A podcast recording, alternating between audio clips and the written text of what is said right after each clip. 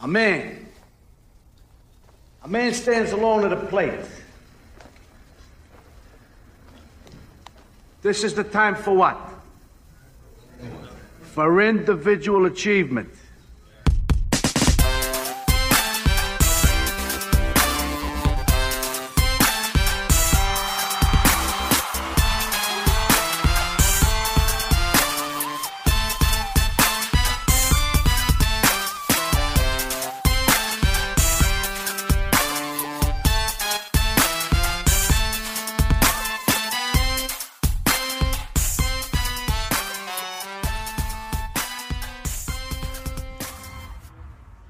Back, guys. Pull Hitter Podcast, episode 16. You know it's the Pull Hitter Podcast because you pressed play on it, and thank you for doing so.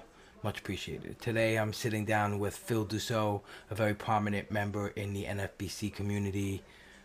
I had a chance to be in Phil's, uh, one of Phil's main event leagues that he won this year, and it was uh, pretty impressive display he had in the league we shared, and he has a very sophisticated approach to his um, establishing his player model for his player evaluation system, and it was great to sit down and learn a whole bunch of things um, about the game um, that we love to play. So it's going to be a good listen. You're going to learn a ton of stuff, and yeah, that's what we're here for. We're all here to get better and uh, continue to grow as fantasy baseball players. So without further ado, here is uh, my episode with Phil. Thank you.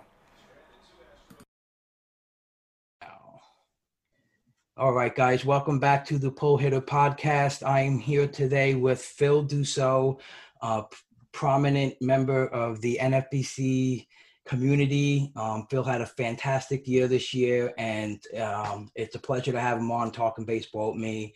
And here he is. Phil, tell us how you did this year in every league, huh? Come on. Congratulations, man. It, was, it was a great year. I won three of my six mains. I had two other ones that finished second and third. The last one we won't talk about because it was a disaster. uh, and then I won uh, one of my high stakes uh, draft champions, which was for a thousand dollar entry fee. Um, and that yeah. one came down to about half a point. So um, cutting it close, but uh, season end on, ended on the right day. So, yeah, you you were telling me you had some nail biters, huh? Point point uh half a point wins in the last uh, day.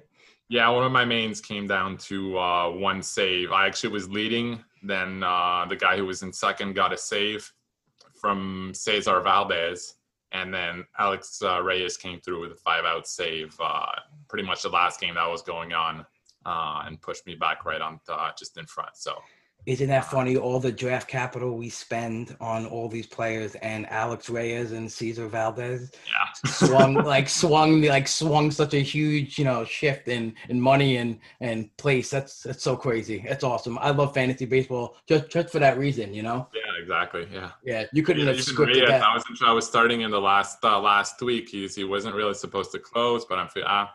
He might get three, four innings. The Cardinals have a bunch of games, had some double headers, so even if he's not the main closer, they might give him one save. So I figured, out let's give it a shot, and it worked out. He's the guy that pushed me, uh, got me in front. That was a kind of a uh, uh, uh, a good thing about the double headers. We were able to speculate on some of the closers that you know maybe we could see the bullpen use and say, all right, so this guy, you know, he might get get in because obviously the closer can't do both games unless you're Ryan Helsley. yeah, exactly. Yeah. that's awesome. Cardinals, they had sometimes nine or ten games in seven days. So you like Miller, Gallegos, uh, and then Reyes at the end uh, could have been worth it if if you timed it right. You know, it's so funny. We were, we're so caught up in it, and then, but now that you mention it, and you say it once the season is in the posting, like they played nine or ten games in one week, like. Yeah. It, it, it was fascinating. I, I I'm I'm happy they made it through. I'm happy baseball was able to make it this far and like those teams got a chance to play their games and you know players got a chance to earn and you know it, it was good. It was positive thing, but nine or ten games in one week, pretty crazy. Yeah. pretty pretty crazy. So out of so out of all those winning teams, did you have a team that like you're most like proud of or happy of? Like maybe uh, a team that like you know had like a late season surge, or that maybe you weren't thinking, you know, might end up in that top, you know, one, two, or three? Uh, my favorite one was my my second mange. I call it Robot M2. Um, it, it's easy to say now because it finished the highest in the overall, finished 26th. Uh, but back in probably mid to late August, I had three teams in the main between about 50 and 100 overall. But when I looked at my teams, I looked at this one, and it was the only one that had a real shot. Uh, I had my two closers, I had Jansen and Rosenthal, and I had six starters that I could start every week, no matter the matchup. Um, so, and then it got a crazy run last week of, of August. It was first overall for about a day, maybe a day and a half. Wow. Um, wish, wish I could have stayed up there longer. Uh, but in the end, my starters were great, my closers were great, but my uh, my top two hitters were Yelich and Baez, and never came through. So um, those are the ones that hurt me in the end. So I didn't uh, like after I was up there for a week and a half where I thought a real I had where I thought I had a real shot, but then I just moved back down and uh, just focused on on the league itself. Yeah, but it was fun to fall to be up there first for to see my name up there for a day and a half. It was fun. yeah, and I know I know I know that you were in that spot because that was the same main event that I was in, and um, so when I was peaking, and that was a surge. You you know, you because I remember you were kind of like um, maybe third or fourth in our league, and then just just shot the fuck up like, and it it, it was like okay, yeah, this team is uh is taking off. We ended up with the same amount of hitting points, but we're not even talk about how many more pitching points you had. but uh yeah, that's uh it was you know when when you just look around and look at rosters, just hearing that like six starters, you know, I was struggling to just even stream a couple and then losing, you know, losing the stream bids and uh it's tough. It really was um a pivotal type of um way to you know start your team. You know, with that having yeah, those pitchers. Like it, it, was a weird year because like we were all looking for starters. In my other teams, I was looking for starters all year long. But in that one, I had Giolito, Maeda, Carrasco, Wheeler, and then Happ and Gausman. Uh, Gausman was pretty good from the start, and then Happ came, started playing well in late August, early September, and he had like a 2.5 ERA, I think, in his last six starts. So I had those six guys and I was starting every week, and I didn't have that on any of my other teams. And when you don't have to worry about fabbing for starters, I, I had one open spot and I just put in middle reliever. Um, guys like Reyes, Gallegos, things like that. Barlow at some point, hoping for maybe a lucky save.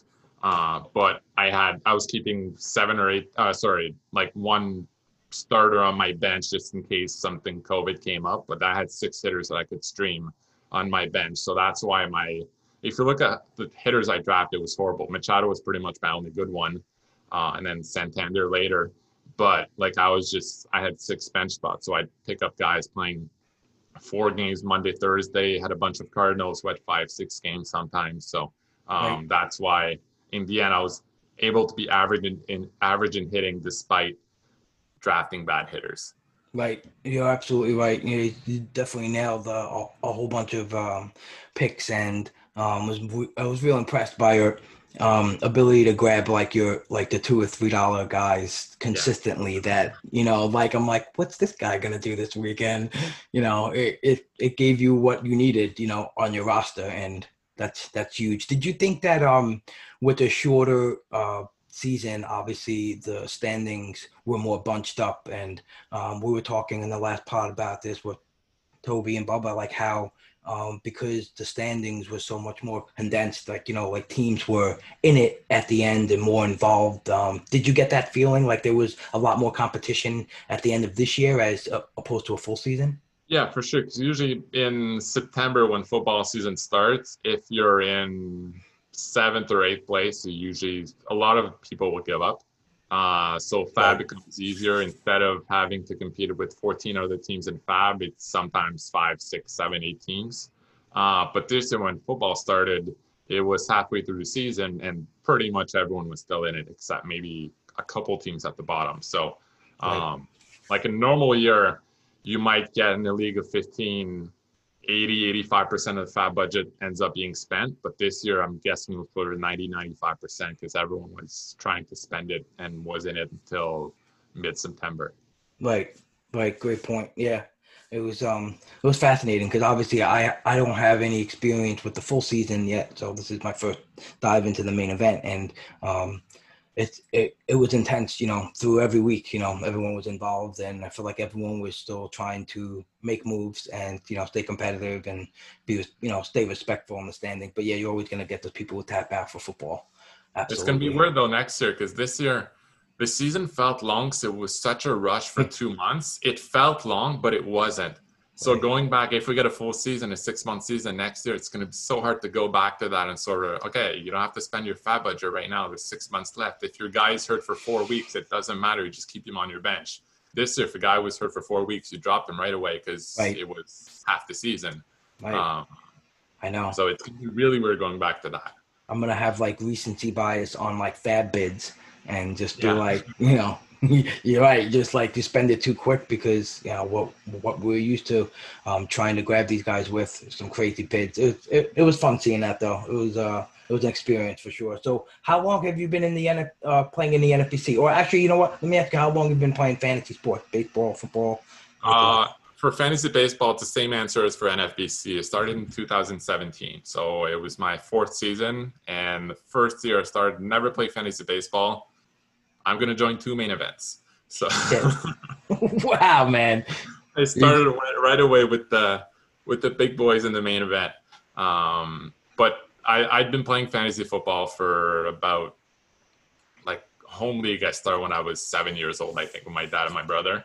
Right. Um, and then when I was in college, I built my own fantasy football website, uh, which I did for about three years. Um, it, it was fun. It was basically a summer job, which earned me a few thousand every every every summer. Um, I learned about doing that. Uh, and then I've been playing high stakes fantasy football probably since since then for the past 15 years or so. Gotcha. Uh, but then I got a, discovered fantasy baseball four years ago, and now I like it so much better than football. it it really is, right? I mean, it's and I just love like obviously there's still a lot out of our hands, but it's you know it's throw the ball, hit the ball, as opposed to you know what play is going to be called, what's the quarterback going to do, who's going to. There's so many other variables, and it's it's so cool being able to dig into baseball way better. And um, yeah, I, I like baseball way better. I, I'm a I'm a I have a math background, so uh, I love stats. So for baseball, when you have hitter versus pitcher, it means something. It you can just look at those stats. You can get real data from that. In football, it depends. You can look at stats all you want, but it, if the coach doesn't want to put your guy in, it's too bad, and you can't do right. anything about it. Whereas right. in baseball, you know there's going to be nine hitters every game. You know five starters per team are going to play, so more players have have a chance to play. So it's up to you to find out which ones will overperform overperform what other people think they'll do. So, uh, right. whereas right. in football, it depends what the coach does. So, right. And it's the, obviously the only other commonality is uh, that football that has a constant is to have the same field. And I, I've always marveled like how baseball just doesn't have the same dimensions. You know, it's like yeah. every other sport is played within the same you know dimensions and baseball is different you know and maybe that's what makes it so much more special you know but uh it definitely makes for interesting speculation when we're when we're looking at power but that's pretty impressive man. You just got started in fantasy baseball and you're you're already slaying out there. It's pretty pretty impressive. No it's a, it's uh definitely really something to think about when you know obviously people say oh i've never played before but you know just goes to show you put in some serious work and you can turn that around and become successful. That's that's it, awesome. it helps. I played fantasy before, so I with fantasy football, I understood the game, I understood how it works. I was reading about concepts, I knew what it meant. But the advantage is since I'd never played fantasy baseball, I had I'm like I'm gonna follow the numbers. It doesn't matter what people have done before, what the trends are. I didn't have any bad bad habits. So uh, my first year uh, in the main, I started with four pitchers um, two starters and two closers. I think with Sale, Kluber, Jansen, it might have been Chapman or someone else. Uh, and that first I actually finished 12th overall, 12th overall in the main um, with that team. But someone who would have looked at my team said, "What the hell is this guy doing? He's drafting two starters, which no one was doing back, or very few people were doing back four years ago. Now it's the pocket aces are become more common, but it's just the numbers told me that. So I didn't care what other people were doing or that no one really did that. Um, before, I would just I'll listen to what my numbers say, and then uh, it, it, worked out that first year. Second year was different, but my, my first year was a good one. yeah, I mean, you know, I guess we need a little something to keep us honest. Like you said, you had yeah. one bad team, you know, that you want, but that's, you know, I guess even even the robot needs like a little bit of a human element, right? but that's, you know, that's that's great that you brought up that you had no bad habits because that's really something that just gets people.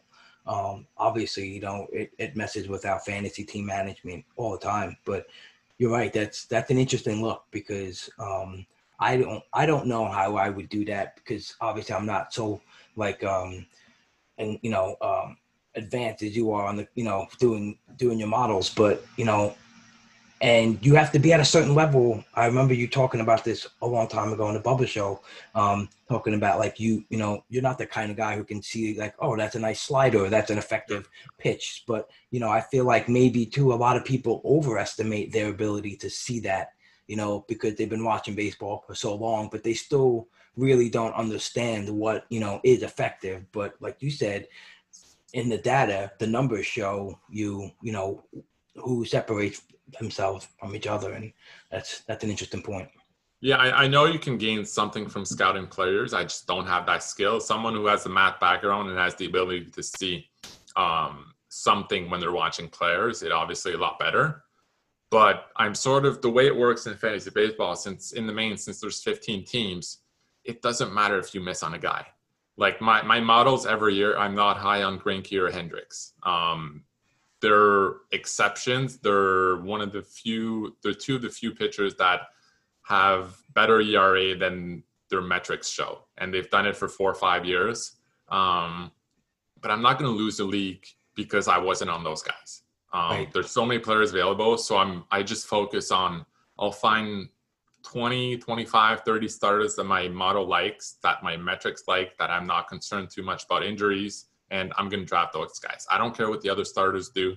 Um, I'm just confident in these 30 guys that when you average out their stats at the end of the year, they're going to beat their ADP. Um, and that's what my model tells me they're going to do. So it doesn't matter if I miss out on other guys. You can't have FOMO because uh, then if you right. want if you want to get if you love like high velocity, you want to get every guy who throws 98 because he could break out if everything goes right, all that stuff. I mean, you're going to be on every guy and you won't know who right. to draft. But, um, like like a Luzardo, that's the FOMO of this year, right? Someone yeah. like that, where you know you you can. I'm sure you had tons of other guys you could turn to, but you know people didn't want to miss out on his four or five inning specialty. Yeah, exactly. like he, he, could, and he does great for people who have him, but it, the likelihood, right? The 22 other players on your starting roster every team, so right. I have 22 other spots to make up the gap if I miss out on on that one guy. So right. that's sort of the way I see it. Focus on players are comfortable drafting that fit what you usually do and that you know works. And then who cares if you miss out on one guy? It doesn't matter. Yeah, that's a that's a good look. I like that because um I, I think I think some um I was at a point where I was too um too too aware of the risk assessment. Like I was like not I was just concentrating too much on not rostering a lot of risk, and I think that's a great point because you you know it, I always used to hammer myself down in my head like you know don't draft and don't take any chances, but or take take take enough chances. But I like the way you put that though. Like the one guy, you, you know, you're gonna get that.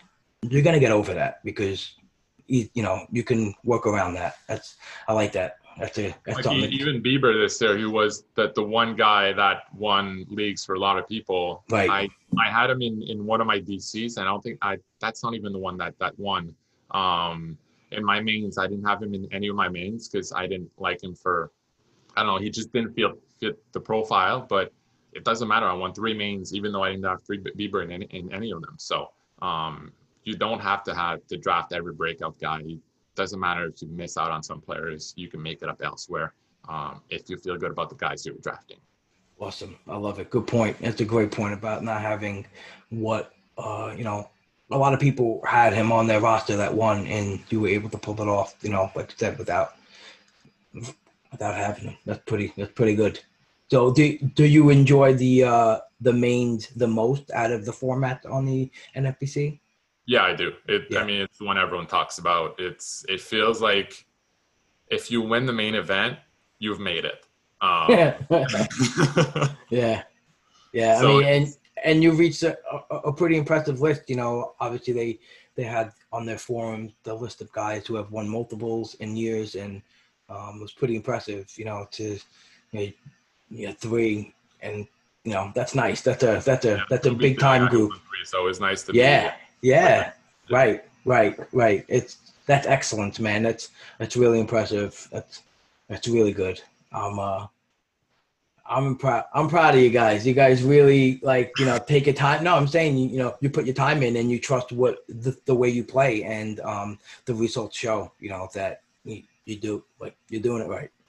Yeah. Amen. For, for someone who's starting out though, the, the main is I mean it's the I think the toughest competition. Right. Um, but if you want to build a bankroll, it's not ideal because um, I think half of your entry fee goes to the overall. So um, when you win, it's nice, but you only win I think four times your money, which is good. But like it's one out of fifteen, and you only win four times your money if you do beat fourteen other people because a lot of money goes to the overall. So um, if you if you're starting out, look at the sometimes main event qualifiers or the lower money, uh, the DCs, the OCs, um, or there's a bunch of standalone leagues as well where uh, you have a better chance of doubling your money or things like that.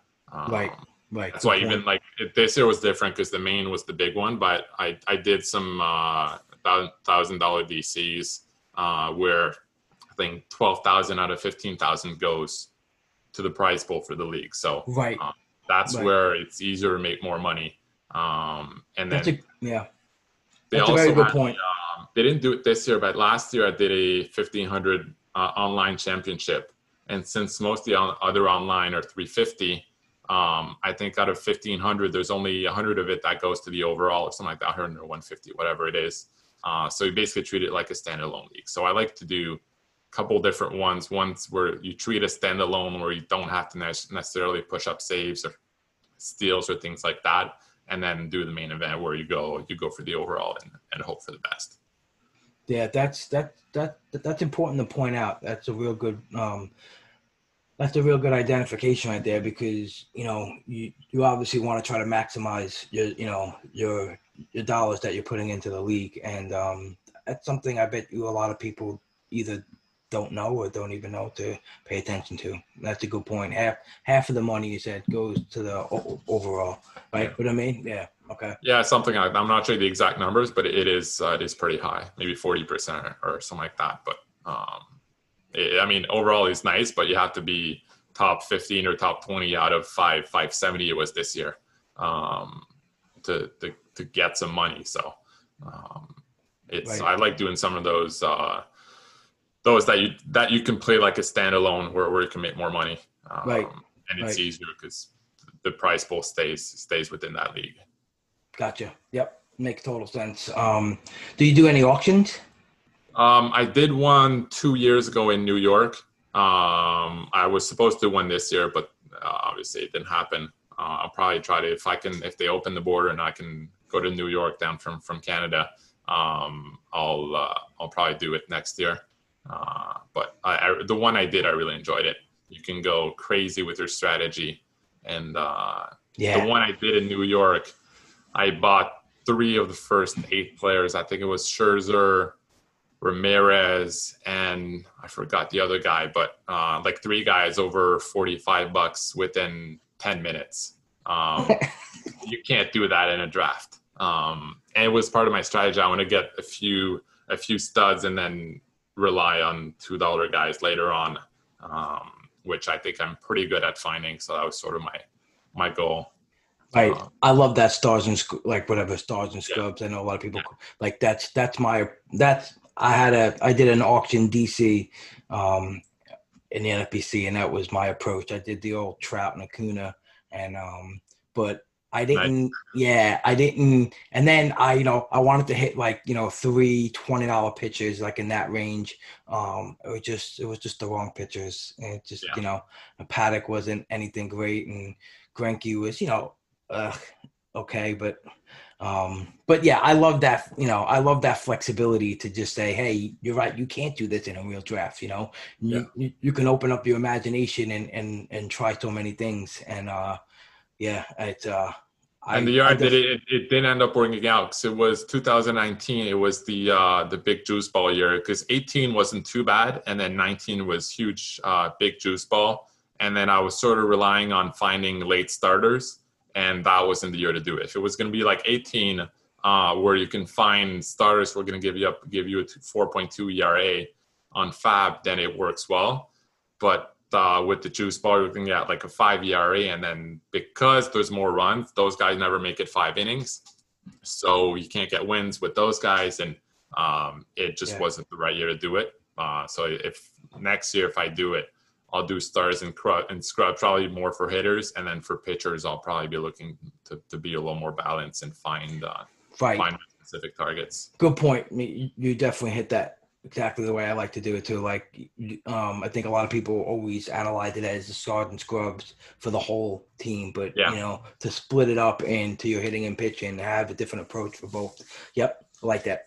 Hundred percent. Yeah, I definitely want to get involved with uh, another auction. It's maybe this year it'll be like a Fab League, not just a DC. Yeah. Um, but um, okay, so one thing that I um, you know noticed from your tweeting uh, about you know like fab trends and on the NFBC and the amount of moves that are being made and the amount of money being spent, uh, it definitely like inspired me to learn the site better and you know try to extract any benefit I can from that process. Um, so when, number one, thank you because uh, it was like I was constantly like watching you, you you tweet about those things and I'm like I I I gotta look at this stuff because you could really dig out um, a lot of good things. And so I wanted to know, like, you know, if you had any advice for everybody, like, what's the what's the most important thing you can that you gain from like watching other league mate trends?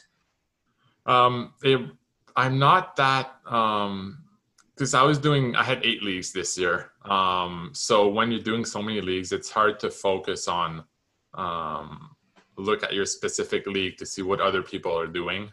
Um, one thing I've heard that you can do, you can find two, three people that you like um, that fit your style or that you like. Casey Chaw, as an example, he's probably the best fantasy baseball player in the, in the NFBC. If every if every week uh, on Monday morning you look at which guys he added in Fab, um, it can give you some some insight on who you might want to pick up the next week. Because if he picks up a guy that's five percent owns, he's speculating something, um, and that's a guy that you can um, that you can follow for for the following week. So if you find a couple people like that that you trust, that you you know what they're doing, then it can just give you names of of guys to look at, uh, and that's pretty easy on on the NFBC forums. They post all the all the main event bids uh, on on Monday morning, so you can just look through that, look for for Casey's name or Gecko's a really good FAB player as well. Uh, See who they're adding, and then it gives you ideas of guys you might want to target the, following week. That, that's awesome. That's a great answer. That's exactly what I tried to do in our league.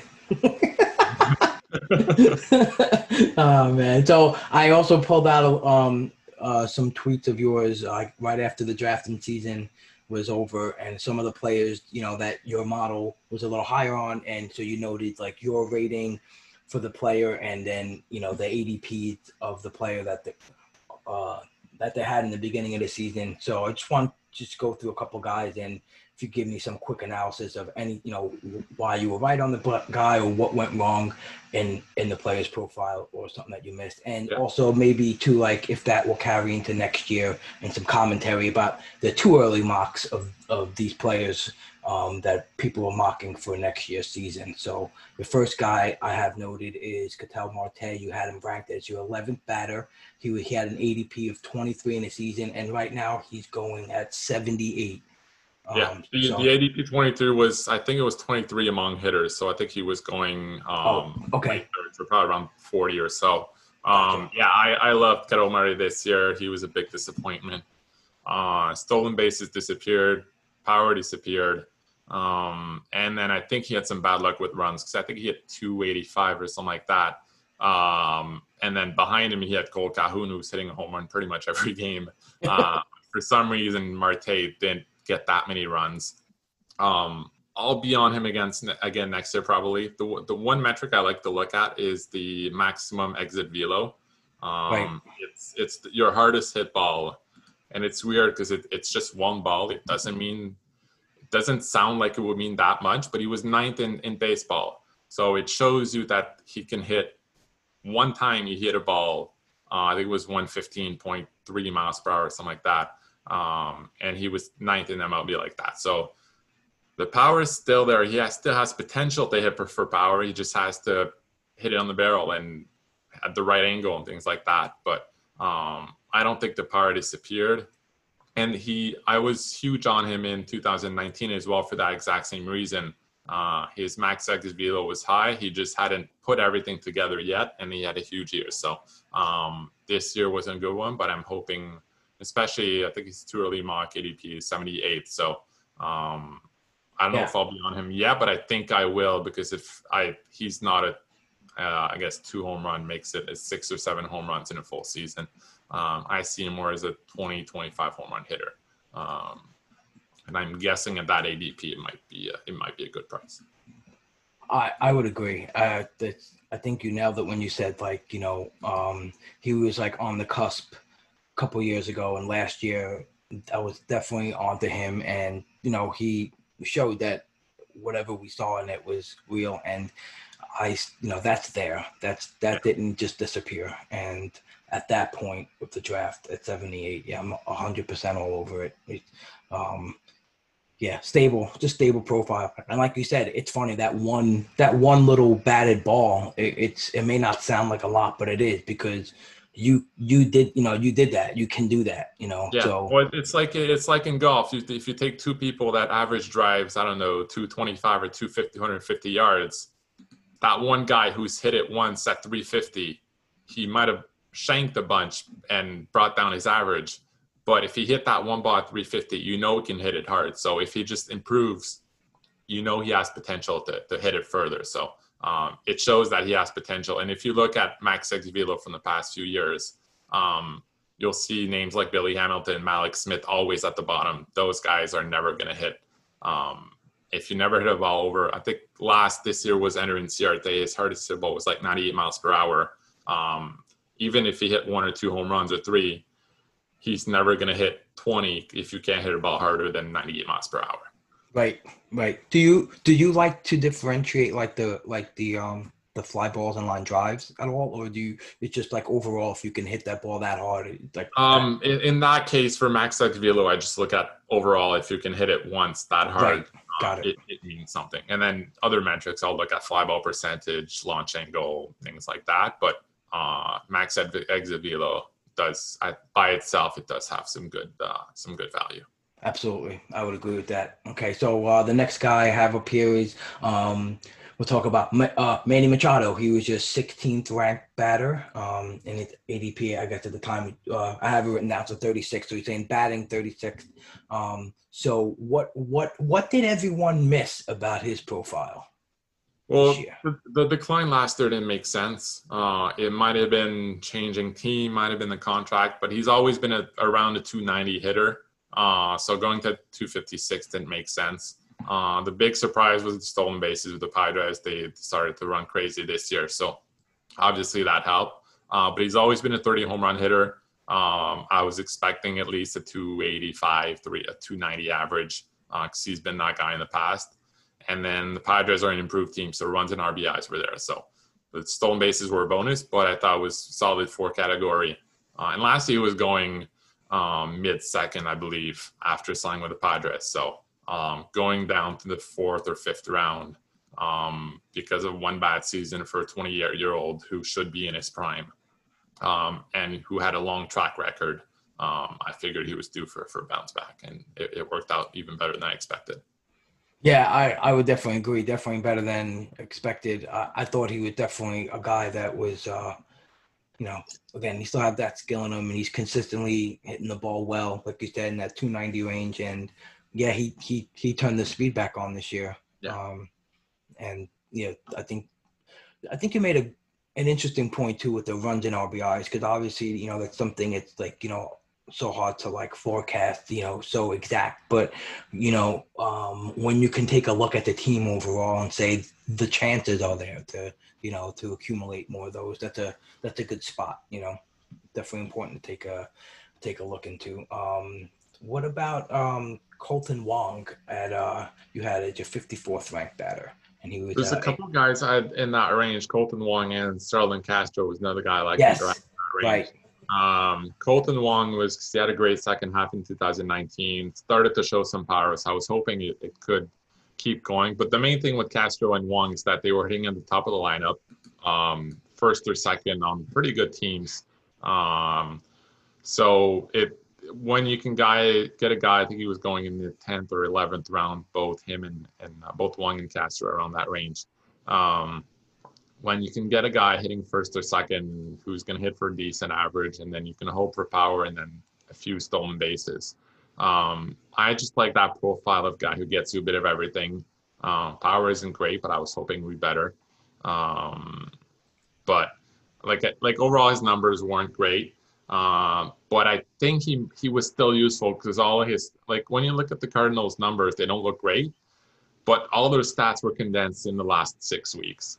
Um, Right. So they gave you no value for the first three weeks, but you got replacement value there from someone else. So if you take Wong's numbers and you add who whichever player you used to replace him for the first three weeks, um, in the end, it, he probably was a valuable player.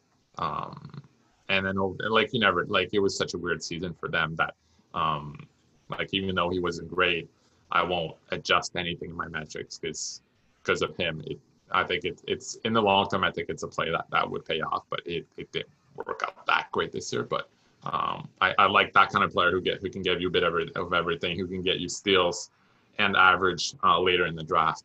Um, you can always get power later, but those two categories are a little bit harder to find. So if you can get them, um, I, I like that. the top of the order, like you said, you know, getting that getting that volume that we Yeah. that we love, and um, yeah, it's a it's a good profile to target. You know, it it, it makes total sense. You know, you want to get those ABs, um, good good batting profile, like you said. You know, he's not gonna uh, drag you down, and um, and also, of course, you can always get power later. Um, yeah. So, and Castro obviously got hurt, right? Um, Yeah. Um, he was a lot. I think I think a lot of people were high on him, but um, probably a little higher. But it, it, it showed, though. I mean, he he he was still getting better, even though he seems like he's been in the league for like twenty years. and it does give you if you're hitting second first or second with a good with good hitters behind you it gives you a really solid floor. Um, that even if the power isn't there if you're hitting 270 you're gonna you're gonna keep that spot in the lineup. You're gonna get a bunch of runs um, so and a bunch of at bats because you're hitting first or second playing pretty much every day um, and a lot of people kind a lot of people forget that runs are a category um, Yeah. runs are based on playing time and they're worth as much as home runs um, as a category. Obviously, a home run gives you a run in RBI on top of the home run, but um, runs are still a category. They're worth 15 points in Roto um, in a 15 team league. So um, that it, it's worth it. So if you can get it, if you can just maximize playing time, getting guys like that um, finish first uh, in runs and RBIs. It doesn't matter if you finish middle of the pack in home runs. Um, those 15 points are worth just as much as the guy who's getting all the the high profile power guys. Right. That's a totally good point. It is the same worth. Um, you know, teams are like, oh, you know, I'm in first in home runs by 15, 20 homers. It, you know, you're right. It, it doesn't mean anything.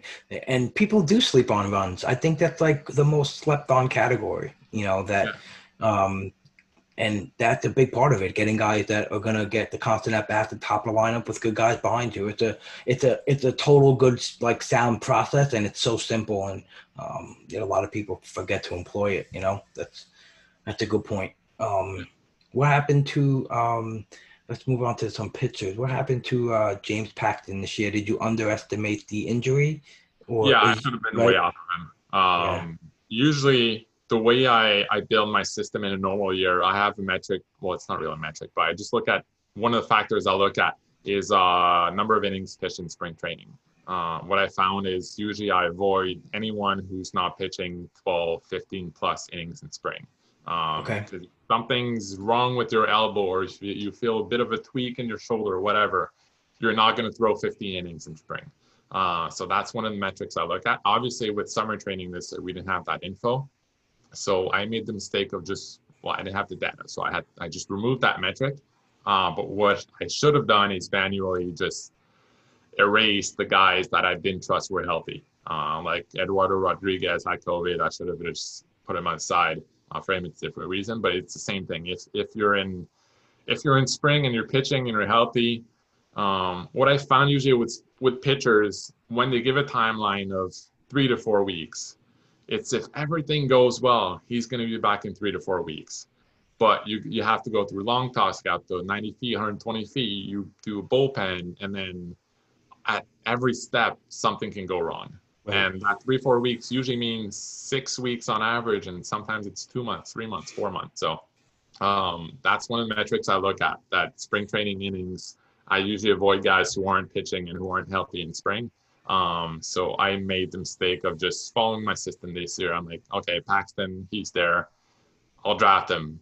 But wait, no, he just had surgery. He's not healthy. Uh, I should have been way off. So that that was sort of me sticking too much to, to, to my robot uh, personality. no, yeah, I hear you. Like, yeah, you can, you know, you feel strong on a guy, and you know, like you said, and sometimes, like you said, like you know, that one guy won't hurt you, and if he was kind of healthy, um, it would have been really rewarding. What, where did you get the uh, 15 innings pitch from? Is that like a number that you? Well, it's it's it's not a specific number. Oh, okay, all right. it's gradual, but it's it's to give an idea. Uh, Like like I think there's a point once you're over 15, whether you pitch 15 or 20, it doesn't matter. But Okay. uh, eh, 15 is better than 12, 12 better than 10, and so on. Bam, Uh, of course, right. So it's just a gradual thing where if you throw five innings, you drop uh, I think maybe three points in my rankings. If you throw it, I, I have a I I back tested it looking at how how pitchers who didn't throw enough innings uh, since 2016 did in my system, and I just um, deduct that amount of point. Uh, Right. And so you think that um um how much they're gonna influence like how you feel about Paxton next year that he didn't throw a lot this year? Um, for for the it, I'll be off of him. Like I'll be off pretty much if I'm drafting. A, I'm, if I'm doing an early draft in November. I'm be I'm gonna be off all those guys. Right. Because I think a lot of people assume everyone gets healthy uh, in those three four months, Mhm. but they get healthy because they don't throw. But then once they start ramping up in spring, that's when you really find out if uh, if they're okay. Uh, Right. Even the pitchers themselves, they probably don't know. They're hoping they'll be fine structurally. Everything seems okay. But when you get in spring and you throw 95, 96 for 40, 50 pitches, um, that's when you find out if you're really okay. Um. Usually those things happen in spring. This year they happen in the first two weeks of the season because uh, we didn't have the spring training. So um, Yep. that's why I think there were so many injuries this year. Because I mean, there were probably more than usual because of the quick ramp up. But a lot of it, it seemed worse because instead of happening in spring, they happened during the season after our drafts. right, Uh, right, So I, part of it, it seemed it, it was worse, but it seemed a lot worse because of that. right. And it's almost like the the first couple of weeks were really um spring training because I don't think the simulated games were Yeah, your heart rate's not up, you know, as a pitcher, you're not it's very low stress. It's just different. It's it's Yeah. it counted for like reps and and and you know, it was like an I guess a a more uh, advanced BP and uh Yeah. you know practice style, but uh and Yeah, usually it's only those last two, three starts in, in regular spring training where they go three, four, five, six innings. Um, that's when you really find out if uh, which pitchers are healthy and with which ones uh, which ones aren't. do you think any of the teams are going to like keep their guys throwing a little longer, like or have their guys throwing now to like replicate pitching um you know, I don't think they year? will because they, they ramped up twice. They started Twice, doing it right. in March, so I assume they, they kept pitching in April and May. Uh, but I my, my guess is they need that rest for, for the next few months. Um, I know some guys are, are pitching right now to see if they can change their mechanics and things like that with, with Driveline things. But um, my guess is once the playoffs are over, everyone takes a, a couple of months off to rest rest their arm and then they, they start uh, they start. I think if they pitched more right now, I think it'd be worse for next year. Uh, Yeah, I agree. That rest. So Yeah, you want to try to like return to normalcy like as much as you can. yeah, I would exactly. agree with that. Um, Lance Lynn, um, I had him on a lot of teams. He was a, a major uh, anchor for me this year. I know you had him high too. Uh, how do you feel about him going into next year as well? You think he keeps this up, or you think at some point the val um, the cost to obtain him is going to be too high? Yeah. Um, one of the things about Lynn is this: so he over, he overperformed his metrics by a lot. It's, well, if you take out that last start, it's by a lot. That last one where he gave up a bunch of runs, sort of um, regressed to, to, to closer to what what he's really worth. Uh, one thing I like about him is he, he throws 100 pitches pretty much every game. Um, so compared to a guy who throws 85, 90 pitches, when you throw 105, uh, it's a 15, 20 percent edge where you can get more strikeouts and then the odds of getting a win um, also increase. So um, that's one thing about him that I think was undervalued. For next year, the three guys I really like this year that really paid off are Lynn Carrasco and Maeda. Um, And for next year, I have them all pretty much, uh, let's see, in the 16 to 20 range for my starting pitchers, which is about where they're going, fourth or fifth round. So um, usually if I like a guy around ADP in fourth or fifth round, I won't draft him because there's another guy that I like better um, than than those. Um, but the, the one thing you might have noticed that the four pitchers, Paxton, Lynn, Carrasco, and Maeda, that were all AL pitchers. Right. Um, Yeah, I know. Yep. that's that's the that was a big thing for me. I don't think since the NLDH uh, news came out after the the ADP has, had sort of normalized uh, after we'd all done our rankings. I don't think people adjusted properly. Um, Right. So I was I was targeting AL targeting AL pitchers. There were a bunch of NL pitchers that before uh, Wheeler was one I really liked that I got in in one or two leagues. Um, Musgrove I liked before. Uh, German Marquez I also liked. Uh, but when the NLDH news came out, then I it, it pushed up those AL pitchers, and they, they were my, my real targets uh, during drafts. Yeah, smart move. Great, great observation. Um, it was, it was, it was definitely a move that you had to make. You know, um, Yeah. German Marquez, by the way, um, with with Lance Lynn, they faced the most batters this year, 344. Oh yeah, Interesting little tidbit I saw. Um, so speaking of the DH, did you did you find um, any? Have you like dug into any um, like uh, stats or um, results that showed how much of an effect it did have on the NL pitchers this year? no, I didn't even look at the results. Um, I don't even know if it if it would mean that much because it's only sixty games. Right. Uh, the, the one time I when I did the analysis in the preseason, I looked at um, the AL versus NL games going back to when they started interleague play. I think it was around 2000. So I had I don't know, like fit or maybe a bit later than that, but I used about 15 years of data NL versus NL um, in NL parks and EL parks, so with and without DH um, for those games. So I compared the two results, ERA in um, in both, uh, whether AL versus NL, whether they played with or without the DH. Uh, so that's where I got my value, and that's how I adjusted my system this year. Um, for next year, I'll be using a lot of 2020 data anyway. So in the end, it probably won't matter um, that part of it, but um, it, will still have a bit of an effect because if I'm using, I don't know, 30, 40, 50% from from before, you have to add it in a little bit, but it won't be it won't be nearly as much. Um, but I didn't even look at the results because it's such a small sample. I trust my sample from from 15 years of of interleague play more than than what happened this year. I think. Yeah, I I would probably trust that large sample as well.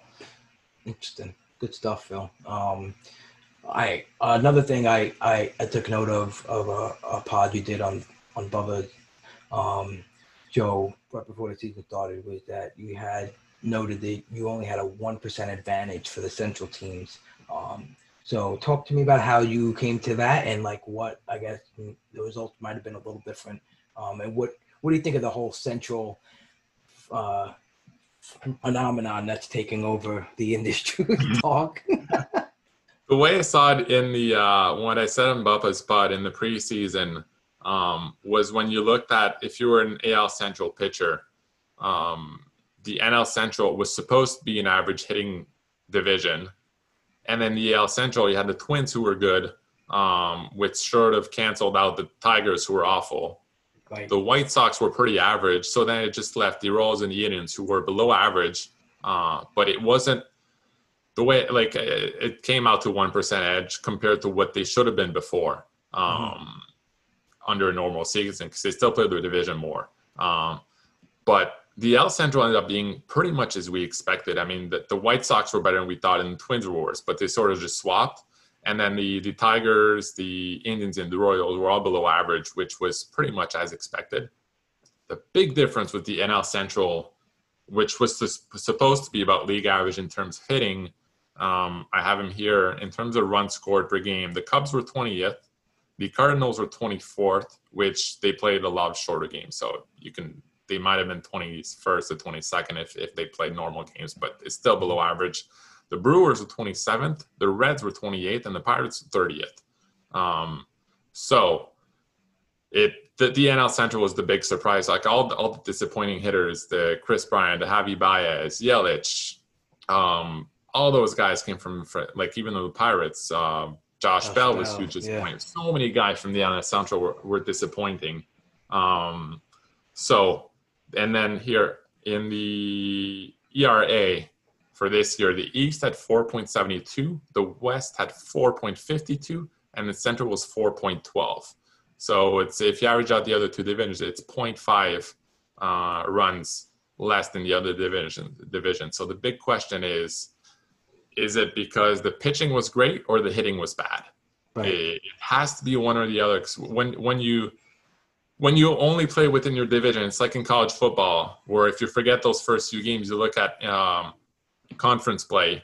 Um, we know from past years the SEC is better than than the other conferences, but if they, if they never played each other, you have an eight and zero team in the SEC and an eight and zero team in the ACC.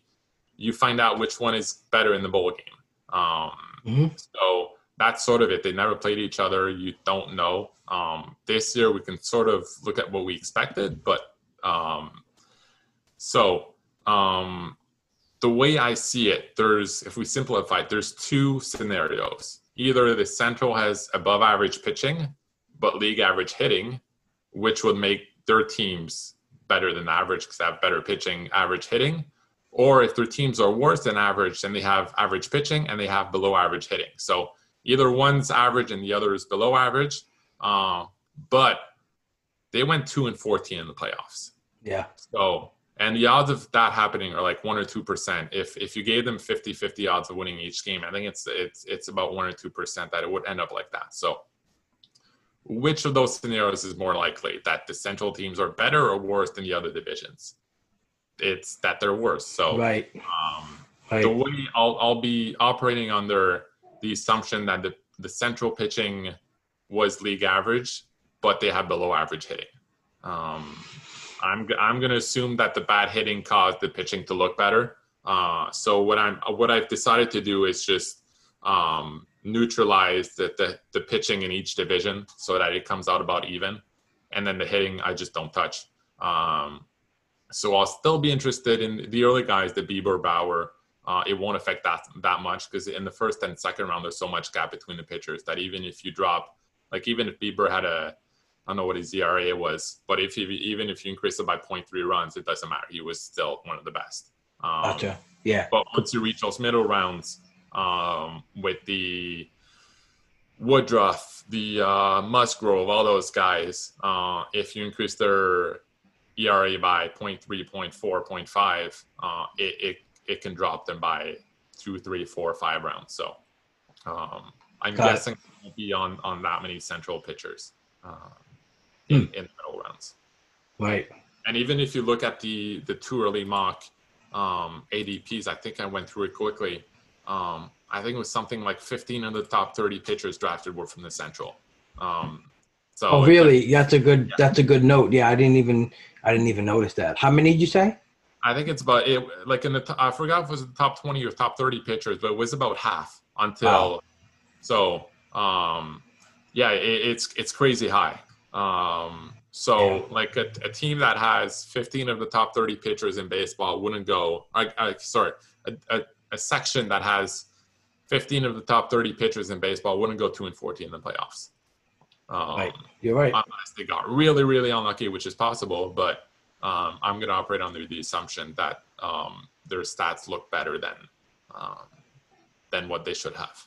And Yeah. in in my 2021 rankings, once I neutralized that um, the strength of schedule by by section, um, I came out with about I think 10 of the top 30 and 20 of the top 60 were from the Central. So um, basically, what you'd expect in a normal year, where uh, good pitchers are spread out in each uh, in each division and each section.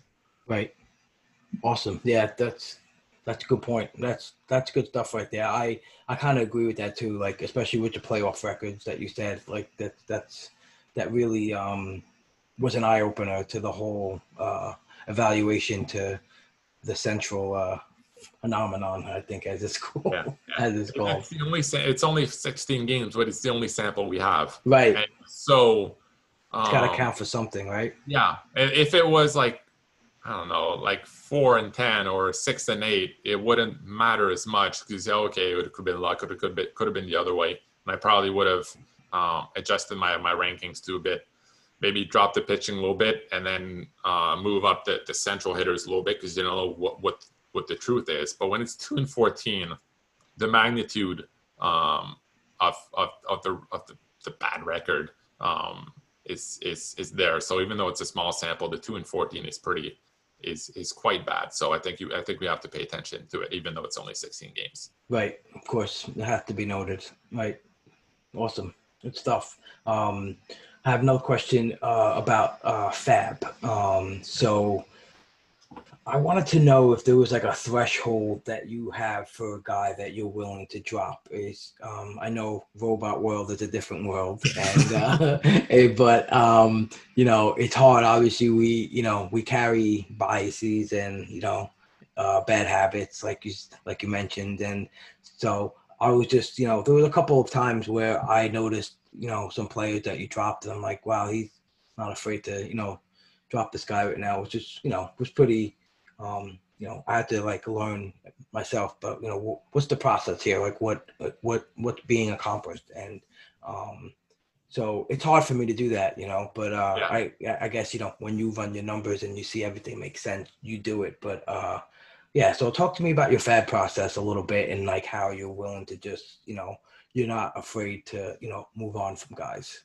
That- That's the one advantage of having a system where you look at numbers. Um, like every week, I'll have two things. I'll have a rest of season rankings, and I'll have rankings for the coming week. Uh, so I sort of look at the two separately, um, where I'll first look at which players I'm willing to drop that um, for the rest of the season. So, I mean, my number is 10. It doesn't mean anything. Uh, but usually someone who's not in the top 180 hitters or so, uh, based on my projections, I'm willing to drop. Um, the one part where I have to be careful is sometimes a player who hasn't played recently, because I try to project playing time going forward based on how much they play in the past 10, 15 games. Um, but sometimes you have to, players can earn more playing time if they're playing well. Um, so that's where my, my feeling part um, comes in a little bit. Um, so yes, the robot can have some feelings. it creeps in just just enough. yeah. Uh, but yeah, it is easier because when I see like a couple of weeks in a row, when I see a guy who has like a 9.5 or whatever, and I see I can pick up a guy who has an 11 uh, in FAB, then it's tempting. So that's where I sort of forget the name. I just look at the numbers and say, okay, that guy's better. I have to pick him up. And then obviously, I mean, I'll look at the name and say, okay, no, I don't like that guy. He's he's hurt or he's on a bad roll or whatever, uh, or he could lose playing time or any reason. Um, but it, it does help to have a number um, for things like that. And then I have the the weekly rankings where um, if once I have guys that I don't want to hold, I'll look. I have case. I have 15 hitters I want to keep. I have three open spots. Um, then I'll look at my 15 hitters, look at their matchups, uh, look which pitchers they're facing, all that stuff. And then, okay, I need two more hitters for Monday, Thursday, and I need uh, one more for the weekend. So I'll sort my rankings, um, see which players are available in FAB, pick up the, put in a, uh, like 10, 15 hitter bids on 10, 15 hitters, which, which are better than the ones I have for, for Monday, Thursday, and then for Friday, for Friday, Saturday. Um, so that's, or it, it you can do that manually, but it's a lot easier when it's automatic, automatic, and you have um, a number that tells you, okay, this guy is a 15 this week because he's um, in Baltimore. He has four games Monday to Thursday. He's facing bad pitchers, so he gets a 15, and he costs. He's going to be cheap and FAB because no one's on him. Um, like this year, I was picking up guys like Jason Heyward, Alex Gordon that no one wanted, and when you look at my stats, it's like, why the hell did he pick up Jason Heyward for 50 at bats there? Well, he played in uh, not in Baltimore. Uh, he played in Detroit, Kansas City against awful pitchers. So yeah, he was useful, and I got a 350 average from Jason Heyward. Yeah, yeah. It, it wasn't random. It's because like obviously it's it's it's it's 50 at bats, so it can go either way. But you average those guys out in the end, I'm confident that it's going to pay off. Um, so it, it looks terrible that I had Alex Gordon, Jason Heyward on my teams at some point, but there was a reason for it because they had good matchups and they played four games. One the other teams played three games, and they were in the lineup every day. So um, things like that where I'm I'm I've realized I'm pretty good at at streaming hitters in in FAB. Um, which I think it was one of my big edges uh, this year, especially in the short season where it was a lot, it looked a lot more like DFS than, than the, the fantasy baseball we're, we're used to. So uh, I think that part really paid off this year. Do you play DFS? Uh, not anymore. I tried it before. Um, I was actually really good at DFS football. Uh, probably six, seven years ago, before all the pros got involved. Um, and now it's just so many, so many guys that do it, so many good people that do it that focus on that. Where I find it's a lot harder to win, and I've uh, I've moved, moved away from it. Uh, gotcha. On my system and, and fantasy baseball. no, it's great. No, it's awesome. Yeah, too. I I, I can't do it either. I, I dabble in it a little bit if uh, if, uh, if I wake up and I feel the urge to just try to dive in and you know I don't know it just. When, when you're competing against hundred, hundreds of people that do that for a living, or other people that pay for information from guys that do that for a living, it's really hard to compete if you're just doing it for fun. So that's yep. Uh, yep. It, it, wasn't like that seven, eight, ten years ago, uh, but now the, the skill level went way up, uh, where it's uh, I mean, it, it's fun to play for if you have nothing to do on a Thursday night and you just want to, oh, I'll put together a team for baseball and put in five yeah. bucks and watch it just for fun and hope hope everything hits. But if if you want to make money from it, it's uh, you have to put in a lot of time, and I I um, I think my skills are better served somewhere else.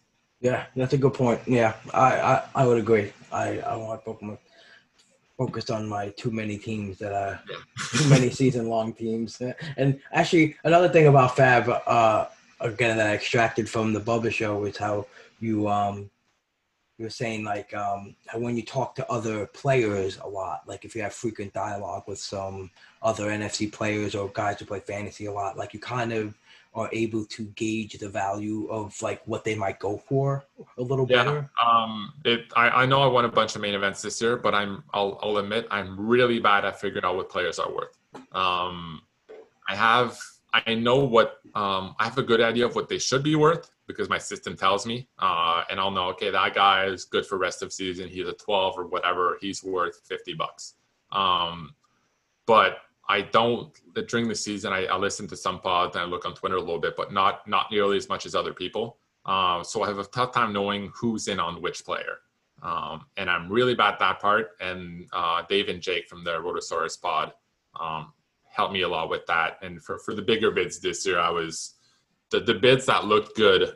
Uh, I was messaging Dave. I'm like, oh, I like uh, Jon Berti this week. I really need. How much you think I should bid? And um, he was right on a lot, at least the the four or five times I, I asked him, he was pretty much right on, um, and I would have way overbid. So wow, wow, yeah, that's great. Yeah, so yeah, that's, I, I am trying to get better at that part of it, uh, but I, I, know it's not my strength. So uh, when there's people willing to help me uh, for for that, then I, t- I take the help, and then I I, I know I can provide uh, help in in other other things. But uh, right. that's one thing I know it's one of my weaknesses trying to get better at it, but those guys have been playing for 15, 20 years. Uh, I've been playing for four years. So um, I, I don't have the knowledge and I, I don't read as much information as other people do. So um, I know that's one of my, my big weaknesses. I'm trying to, especially in the short season, it, it's tough because in a full season, I stream hitters so much. Um, where maybe hitters and pitchers, when maybe half of my my my budget will go to two, three, four dollar bids. Um, but Right. this year it was only 20, 25 percent because obviously the season's shorter. So uh, when I was putting putting in bids for 50, 100, 200, that's where that's when you really need. Um, that's where you have to be good at, at judging the market and, and guessing what other people are going to do. Um, and that's that's one thing. I had a tougher time this year, but I got I found some help that would uh, that helped me uh, get get That's better awesome. at that and put in better bids. Good Dave. Good Dave was good for something Yeah. year. That and that and Bieber. No, we're just kidding. We love you, Dave. Dave's good people. I'm hear about Plesac for the next. Oh my God, forget it. He's going. He yeah. He he just moved ahead of the ground for him. uh, If I, Yeah, oh, that's great, man. That's uh good. Good people out there, Dave. That's awesome. That's a good. That's a good help. You know, that's it's good to because, like you said, it's time. It's time put in to have a feel for the whole process. To have a feel for what kind of profile might get valued a little more, and um, it's good. It's good to have that. especially for closers this year, it was it was really tough for closers because you knew everyone was looking for saves. There was so much turnover in, in the closer market, um, especially early on. Greg Holland was going for a crazy price, uh, Right. just because he got one save. Um, but there were so many closers coming out that are going for 100 200 300 dollars and more where if you bid 400 because you think a guy's going to be a closer but no one's on him um, because someone else got the save or whatever you can only bid you sh- i mean you can waste 250 300 of your budget there by by overpaying so um, Right. Right. Yeah. Um, in in a full season, do you is there like um, if you see a guy on the wire um that you might project for like has that full year value, like is there is there a category or um a position that would hold more value like for you um if it's available early in the season? Usually, I try to have my teams really balanced. So there's not a category where, um, like, after two months, maybe if I see I'm in the in the last no last two or three spots in steals, um, then I'll I'll focus on steals and things like that. Usually, steals are usually when a steals guy comes up, everyone's on him. Um, everyone sees it coming because everyone's looking for stolen bases. Uh, but there really isn't um, a, ca- a specific category that I focus on. Uh, the main thing for me is it, it's always playing time. Right. Um, if I see a decent player who suddenly moves up to second in the order and has played for, um, say Wednesday to Sunday, he played. He was in the lineup, so he played maybe five straight games. Um, then I'm paying attention. Um, and those are the guys that people usually don't notice as much because he it's not much. He might just be a mediocre player, but if he's sitting second in the lineup, um, it can change his projected plate appearances from 550 to 675 or 700 if he's playing every day. So Right. that can be a 15, 20% boost just because he's suddenly hitting first or second in the lineup. So uh, when you when you're a week ahead on things like that, if, if you just see it happening on say Friday, Saturday, Sunday, not everyone notices it. So um, that player you can pick up, he can cost you two, five, ten dollars, uh, and he can be useful for the rest of the year uh, if he stays in that spot. And if he doesn't, then it's it's not a lot of money. But um, Jose Iglesias was one for for me this year. I think he started hitting seventh in the lineup, and then yes, he he was he hit three I don't know what it's 350, 370, something like that. He was better than expected, but just that he was hitting when I saw him, he, was hitting first or second and playing pretty much every day. Um, then he, he's a guy I, I, went after cheaply, um, and I, I held on for, for a while until until he, until he got hurt. I, I think I, I got to be better at that, identifying that and, and, and rostering them for that, um, that, you know, cheaper cost. And yeah, I, I got to get better in that department.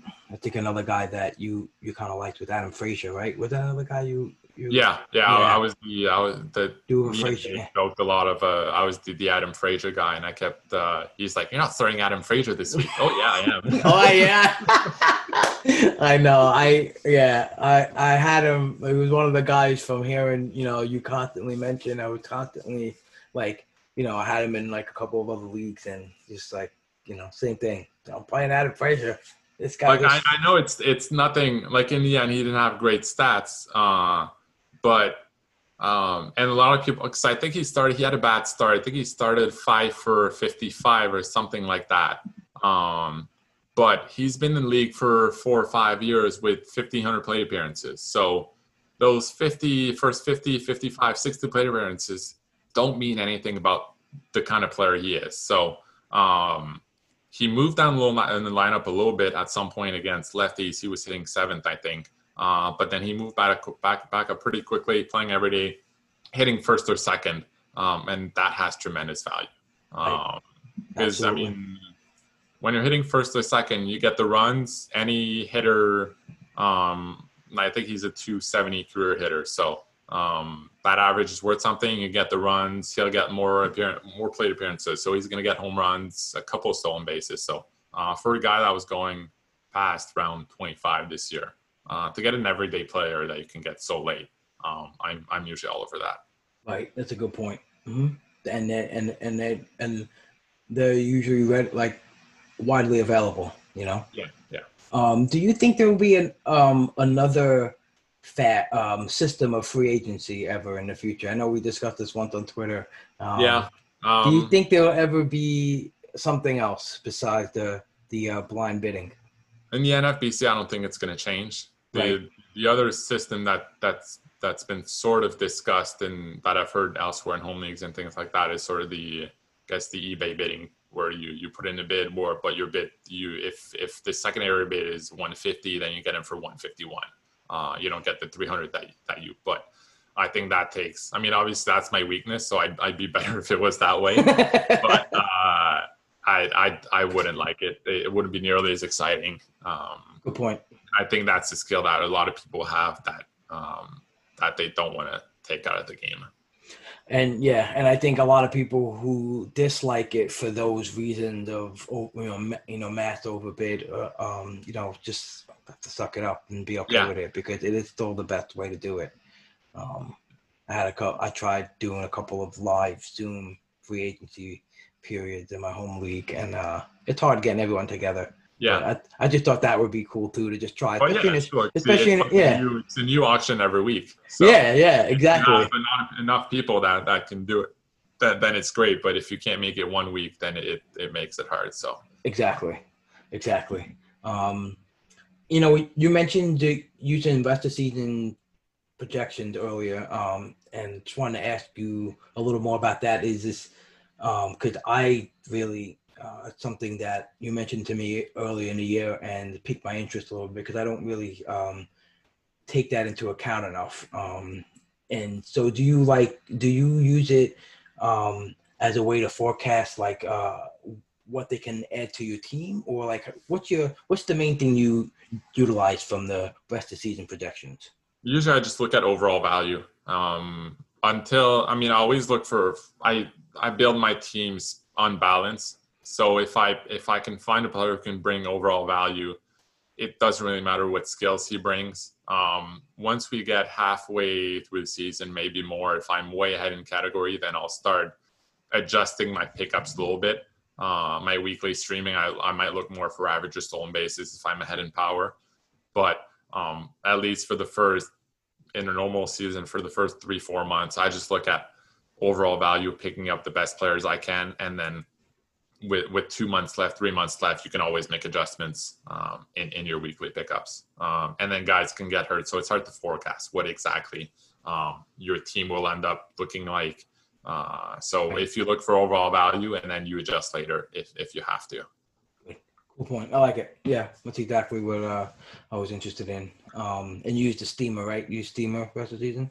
Um, I I have a different. Um, I, I use my preseason projections, which I adjust myself based on on the stats. Okay. But any player that I didn't have uh, ranked, uh, I only rank about maybe 250 hitters or maybe 300. Um, any call ups I play in minors, uh, I usually use Steamer and then adjust based on on my on my playing time on my system's playing time projections. So. Uh, Gotcha. But yeah, usually I mean Steamer's a decent. Uh, he- Oh wow. it's not perfect, but it, it's good enough uh, to know that um, it with within a decent range. Um, the, the projections are good and, and I mean I, I, like mine better for I like my preseason projections better. I think I've I've managed to make some, some improvements over um, what Steamer does because I'm really focusing it on on what I do, which is the main. Um, but for for call ups for guys like that, I I usually don't even bother looking at minor league stats. I look I look at the steamer. Um, his formulas are based on what guys have done before in AAA, AA, on the parks and all that stuff, which you can't really do manually for for so many players. So um, right. good point. I think it's a good uh, it's it's a good thing to look at. Cool. Awesome. All right. So um, we got some questions on Twitter, so I just wanted to get into those um, real quick to end the show. Um, first one is from Mr. SP Streamer himself, Michael Simeone, and he wanted to know, Phil, did you ever look into how analyze pitchers for the upcoming season in terms of how much do we take from 2020 and how much from the 2019 season? Uh, yeah, I did. Um, I a few weeks ago, he messaged. I, I told him I, I started looking at hitters. Um, I'll, I'll mention it as well. For hitters, I use it if you look at the raw data, so say home runs per plate appearances, uh, stolen base per, per plate appearances, the 2020 season is worth about between 20 and 30 percent, and then our projections before that are worth about 70 to 80 percent. So it's a small. Um, the 2020 season doesn't mean that that much, uh, but when you dig into the metrics and you look at StatCast stuff, the 2020 season can can mean up to 60, 65, 70 percent season. Um, so um, I looked at it for pitchers, and it's about the same. Um, if you're trying to predict WHIP, and you just look at 2020 WHIP, and then your projection before that, then WHIP itself is worth about 25% based on 2020. But then if you use metrics like SIERA, XFIP, K percentage, uh, walk percentage, um, metrics that stabilize a lot quicker, then that data from 2020 is worth about 60, 65, 70%, depending on the category. So um, the small sample, the, the, the season, even though it's only two months, um, it'll probably be about 65, 70% of my of next year's projection. And again, that's that's the that's the metric that stabilized quickly. So Bieber's K percentage that went way up, even though it's only two months. Um, it's it's worth about 70% of uh, somewhere between 60 and 70% of my um, compared to the projection I had before. Wow. Yeah, that's it's interesting. I I didn't have a number on it yet, but um that's you know, I think uh just in general too, like if you in intuitively like just I count it first. Don't think you know, I know a lot of people are thrown away completely, but um just what they went through this year to play baseball. And for every for every guy that had trouble ramping up was someone who you know was overcoming all these odds to go out there and, and perform. You know, so uh, it's cool. That was a that was a good answer to that. Um, we have the Emis Catullus, I think, at SCR sixty seven. He had a couple of them. We are just gonna try to speed through them. Um, I guess you give me like a hit and miss uh, from twenty twenty one. Um, Teoscar was a big hit. I had him in six of my eight leagues, I think. Um, he was a big target for me, really paid off a lot better than I expected. Um, and then Matt Boyd was my big miss. Uh, we talked about Paxton earlier. Um, Paxton was injury related uh, that I, sh- I should have seen coming. Matt Boyd's one that if I if I knowing what I know, if I did the season again, I'd still be on him and he'd probably still be a miss. Um, it's it's I guess it's a I don't know I wouldn't call it it's a weakness in the system. He didn't, but it happened. Like you can't it, in fantasy baseball. If you're right sixty percent of the time, you're a great player. Right. So um, I can't worry about about those misses. It was a miss. It uh, his you're metrics right. look good, but he, he didn't put it together. I probably won't be on him next year because I don't think this year was the same pitcher as he's been in the past. But um, it's uh, yeah, it happens. It's. I gotta say, um, you know, probably the same players. Uh, I would list the same. I had the most shares of Hernandez, um, and probably Brandon Lowe, which my other yeah. guy, and um, the down was definitely Boyd. Um, and but but like you mentioned, you know, you mentioned the greatest thing, like you're 60% right you're really good and the process and your approach if it's continue if it's consistent and you know uh, it works um, you can't you know can't bend your back. I mean, the, the process got that gave me Matt Boyd also gave me Lynn Carrasco and Maeda. So um, it's like, especially this year, I think I was, uh, if I, if I look at what I was hoping from my system, it was better than I expected. Um, like if I hit on two of those four, um, if you average them out, it's a good year. So um, it, yeah. So it, it happens. You just have to live with it and then move on from the player. When uh, I stuck with Boyd for for a long time, um, uh, I have to make some adjustments to my to my in season system for next year. Uh, I probably stuck with with Boyd a little bit too long. Um, yeah, I think a lot of people did that. Yeah. yeah. well, um, so what about um, next question? Mid-tier pitchers who can return profit in 2021. Um, uh, yeah, I don't want to talk too much about the pitchers I like for next year. Okay. Um, one guy I can talk about is Joe Musgrove. Um, the skills are really improved. His K percentage went way up. Uh, one of the reasons I like him is because his pitch mix, he improved his pitch mix threw a lot fewer fastballs, which which has has been his, his weakest pitch. Um, my one concern with him is that it was in the central, so the numbers we see might have been misleading. So if he'd done that in the east or the or the west, I would have been really high on him, maybe even a top twenty pitchers, uh, top twenty pitcher. Since he did in the central, um, I won't be as high, but he, he's he's one one mid tier pitcher that that I'll I'll consider. In that I love it. I love yeah. it. I I can't quit Musgrove, so that's uh, that makes me happy. oh man. Um, let's see. We'll take one more from him before there's a ton of other questions. Um, we'll, well, let's go with the injured pitchers in 2020 that may be attractive next year. I think Strasburg is the one exception. I'm I've, like if I'm drafting before spring training spring training starts, I'm avoiding all the guys, uh, the Clevinger, the Lamet, um, all the guys that that had an injury to end of the year. Right. Um, I think Strasburg might be the one exception because the carpal tunnel is something pretty common for a lot of people, not as common for pitchers. Um, and he'd been pitching with that for a few years, so I think surgery can only improve what he'd been he'd been pitching with. Uh, and it's not an elbow, it's not an arm, uh, it's his hand. So um, right. It's about gripping the ball. So I'm hoping that the surgery will, will help. So he's the one guy, and he's coming at a pretty big discount because he didn't pitch at all. Um, so he's the one guy with discount that I might be interested. But all, all the other uh, guys that ended the year with an injury, I'm I'm staying away from until we see them pitch in spring training. I'm 100% on that with you, especially Clevinger. I wasn't even on doing this year because I felt like with the knee and he's got this violent um, land and leg kick, uh, and yeah. I just believe that he compensated for the weakness in his legs by trying to throw harder, and that led to the arm injury.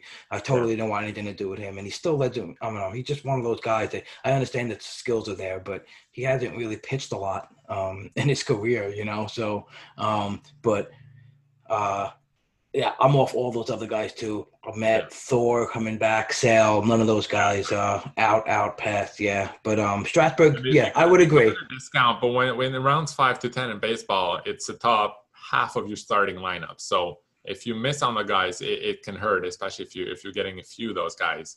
Um, and the, the upside is there, but they're not going to throw 300 innings next year. You know that. So um, I'm not sure the upside is as big as, as we think it is. Um, think right. Strasburg might be the one exception if the discount is big enough and over the next few months. I might be interested. Uh, not sure, but I, I, I, he's the one that I, I consider.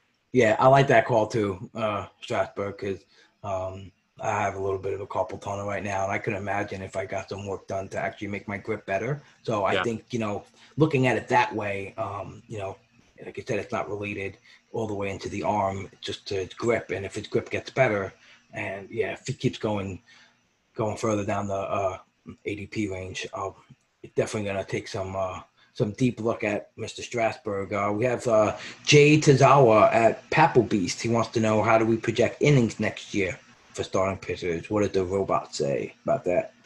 Um, I haven't projected innings yet. The way the way I, I I've sort of done it manually, where I look at innings. I you have to look at innings. I break down innings. Um, I look at innings per game started, and then I project game started. Um, I think their innings per game started you can project based on what they did this year and on the pitcher scale.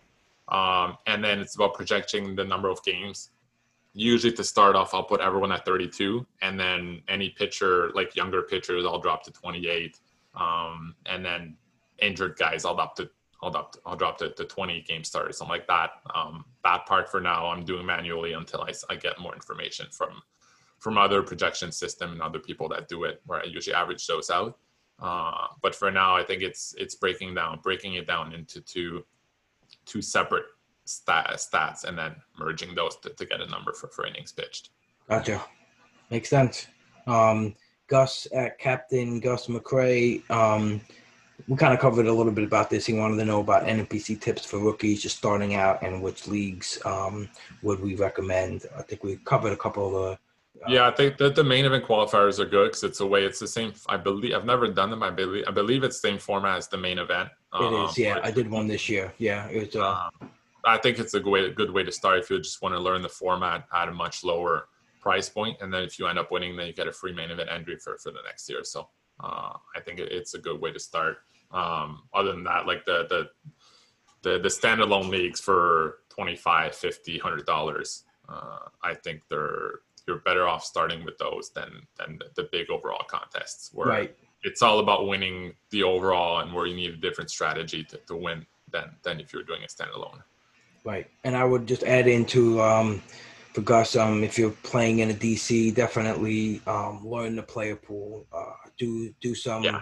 do some maybe you know cheaper drafts on Fantrax or elsewhere that have a draft and hold type league and really really learn um, because you could look at some list and uh, you know but once you get down to 500 700 it's it's it's different ball game and you got to have you know even though a lot of those guys in that range are, are going to be complete bust and you know won't see your lineup um, there will be one or two that you know like I, I, had josh naylor here you know i he was like around 48 for me um, and he got you know he helped down down the stretch you know he was like one of the guys um, one of the only guys in that 45 to 50 round you know stretch that even played um, yeah. but but it, it was key to just have um, you have to have that player pool knowledge otherwise um, you won't find any of those extra at bats you might need from diamond in the rough. And i would say also too that don't speculate too much on uh, rookies. Uh, obviously we talked about in the main event but especially with the dc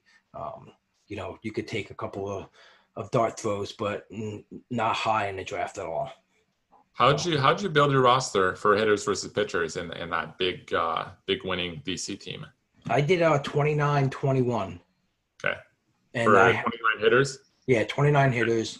Okay. And I just looked at briefly the top 10, and I actually had the, the smallest amount of pitchers out oh, yeah? of everyone. Yeah, yeah. There was actually one team that had as high as 26 pitchers.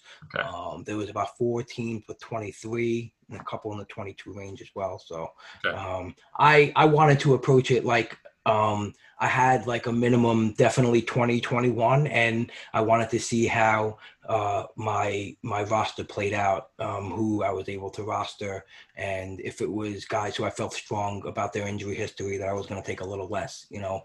Um, but then all you have to do is get Corbin Burnes at 470 and yeah. You, you that makes up for, for yeah, that makes up for so much, and you yeah. know, just just having um, you know Bauer Lynn was was huge. But uh, you know, it was it was it. I tried to look at a whole bunch of. I think catcher was like my biggest pre-draft like focus. Like you know, I think that was the position I spent the most time on. Like, how am I going to attack it? You know, um, yeah. I only I only picked four. I think next year I'm going to probably pick five. Um, yeah. And I had like two middle of the pack kind of bats and Suzuki Alfaro, and my backup with Austin Allen was terrible. Um, so it, that wasn't the best, I think, approach. But I was just trying to get at bats um, from guys who I think weren't going to kill me, kill me. Um, but I definitely didn't have enough backups. I felt like sometimes. Well, I mean, Alfaro missed a lot of time, and that yeah. was probably yeah, the reason why. Yeah. yeah. so that was probably the reason why. But um, that, I'm definitely going to be thinking more and more about that. The the team build. Um, I think I, I did another the the uh, the second chance DC um, for the short season, and I was in that league with you know Toby and Ryan Bloomfield and um, Ray, uh, Ray Murphy and Ian Connor. It was a pretty good. It was a great league, yeah, and. Um, same thing. I did the 29-21 build there, but my my pitchers weren't as stable as uh, the starters I had in the other league, so it didn't go as as well. But uh, I, I do the opposite. I use a crazy strategy for DCs, which Yeah? not a lot of people do. Uh, th- th- I started that last year. Um, this year, I, I went with uh, pocket aces. Then I get one or two extra pitchers when the value is right. And then, like in the first maybe 28 rounds or so, I get 22 hitters.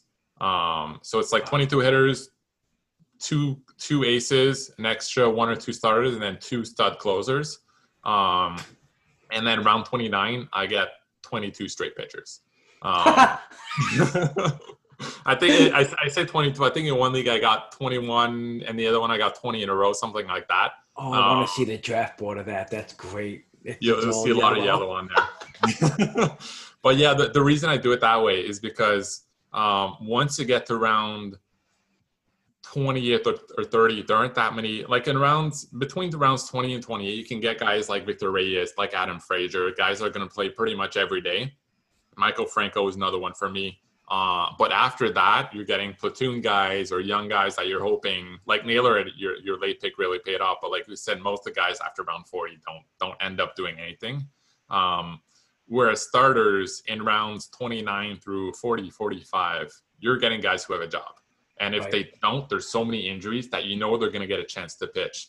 Um, so like this year, um, let's see me what I get. I got in my better DC, I got Plesac in round 30, Merrill Kelly in round 31, Wainwright in round 33, Martin Perez round 36, Kyle Freeland round 39, and Wow. David Peterson around 48.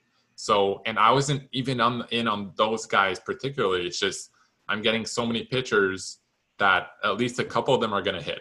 Um, and if they don't, since the way I, I do my I do the higher amount DCs where I treat them more like a standalone, um, I I I basically end up punting ERA and WHIP. Uh, but I'm I'm I'm gonna get I'm gonna have so many pitchers that I'll always have a full um, full lineup of pitchers, so I'll be good in Ks and wins. Um, like and that. then the key is picking 21 hitters that you think are likely to stay healthy. Right. Um, That's huge. a lot of multi-position guys so that I always have um, like three or four guys that can play each position, um, which is possible with by getting only 21 or 22 hitters, but you have to um, you have to get multi-position guys to make sure you cover pretty much everywhere. Uh, Gotcha. It worked Yeah. out in one of my leagues. The other one didn't work out because I had uh, I, dra- I drafted back in February and like Puig never signed. Uh, Lorenzo Cain opted out. Uh, Danny Santana got hurt from like week two. Uh, I had just too many injuries, had a bunch of zeros at some point, but um, it worked last year and it worked in one of them this year. So I'll probably I'll probably keep doing it. Catchers, like you said, I have to look. I usually get like two of the top ten, and then I just get a third one. This year was uh, Chance Sisco or Tucker Barnhart. Um, Right. but um, I don't know. I, I kind of like I, I'll see because I've always done it that way because I want to get players that are going to play so that I don't have to get as many. But catcher is the one hitter position where you can get guys that are going to get 300 plate appearances past round 30, which you can't really do with like an outfielder. Usually, most of them, most of the valuable ones are gone, but you can find like a Mike Zunino, Tucker Barnhart, Sisco, guys like that way later. So um, if there's a hitter position where I can avoid to, uh, or I can afford to wait a little bit more, uh, I might consider it. But I've I've always gotten like two stud catchers and just a third one later, and it, it's worked uh, most years. I like that. I like that approach, and uh, especially because I'm always really high on JTR, and uh, Yeah. you know, I I think it's because like when I first started playing fantasy, I I was always like I had like the hitting catcher that you know helped me out so much, and I was like I'm drawn to that. You know, I see the value in having a catcher that separates himself from the Yeah, pack. 'cause if you Um, think about it, like if you look at like uh, second, like uh, say Ozzie Albies, he goes like in the third round, and I'll bring up Adam Frazier again, uh, who goes up in the twenty, he goes in twenty fifth, thirtieth round, whatever. Um, they're both going to get about 600, 650 plate appearances.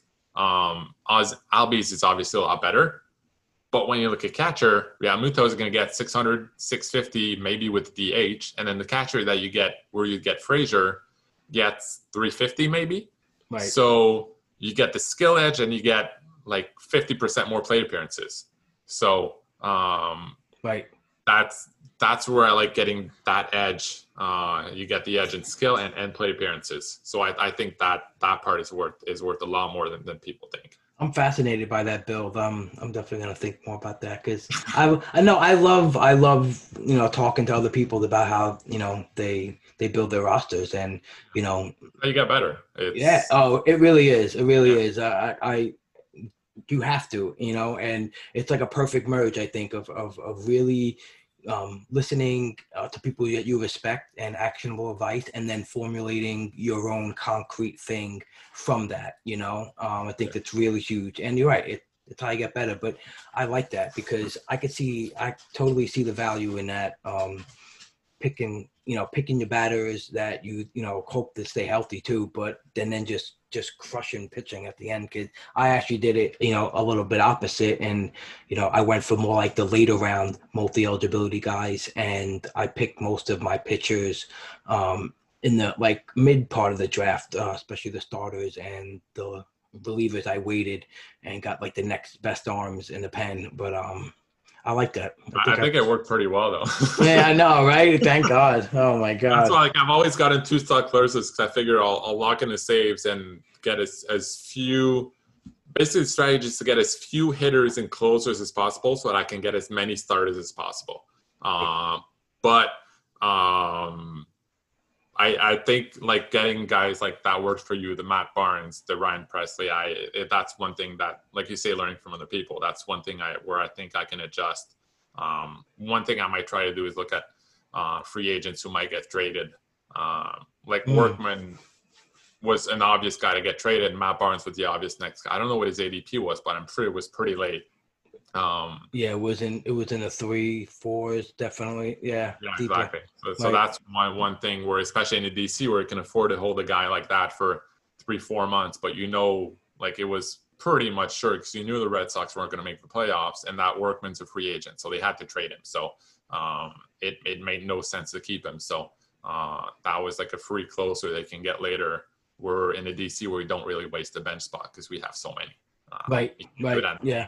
every the seven Yeah. bench spots are worth so much, but in DC, that's one thing I have to pay more attention to and uh, like you said, learn from other people. And I think Yeah, because I, you know, I didn't want to spend a lot of um, capital on saves, but I did want to make it a case to pound, you know, in that twenty-five round to thirty round range, pound the next best, like the like Yeah. you know Bond, Hagan, Helsley, um, and even Hagan was just almost there too from being you know in, you know, and he just yeah, yeah, had a little bit of a issue himself and he got hurt and he lost that window to stay in that role. You know, everything went right for him to get it too. Like Yates, you know, it was like two when I was standing. I'm like, oh God, I'm gonna fall into three really great. Cl-. Like this worked great, but you know that has to work. Like if that didn't work, I wouldn't have won. They just got me enough saves to you know get me get me into that big. yeah. But you can you can win your own league even if you don't get the saves. You would just Right. end up finding saves, and you can. Uh, that's why in the higher money DCs that I do.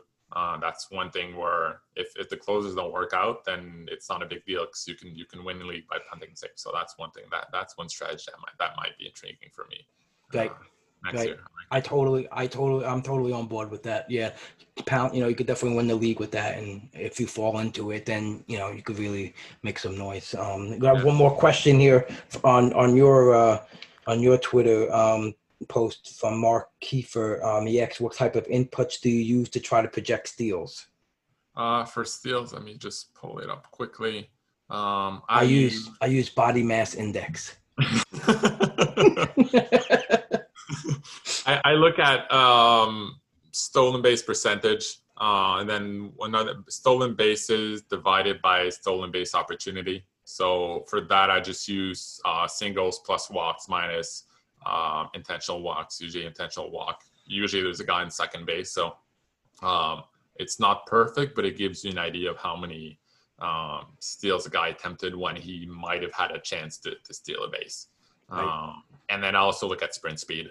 Um, it's it's not perfect, but it does. Like I know it doesn't perfectly match the number of stolen bases because there's a skill to reading pitchers and all that stuff. But usually, uh, it can be an indicator of uh, a young guy who's fast, who never really got the green light, maybe just getting settled in, who hasn't stolen bases, but he could because he's fast, and if he learns, he he can steal. So that those are the three the three metrics I usually I usually look at to project uh, stolen bases.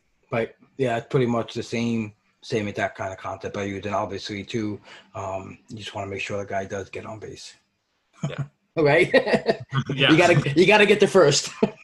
but that that's one thing though where if you you sort of have to use that because someone who stole 35 bases but hit for 350 if he got lucky and you project him for 250 the next year he's not going to steal 35 bases because he's not going to have as many opportunities so that's Right. one thing where you have to uh, the stolen bases number by itself you sort of have to neutralize it by the number of, of opportunities he had compared to what you expect him to have the following year uh, and that can sometimes be like a drop in five, ten stolen bases in, in a full season protection. yeah, So, and that's huge. That's huge to a player's cost. You know, acquisition cost into its Yeah. value.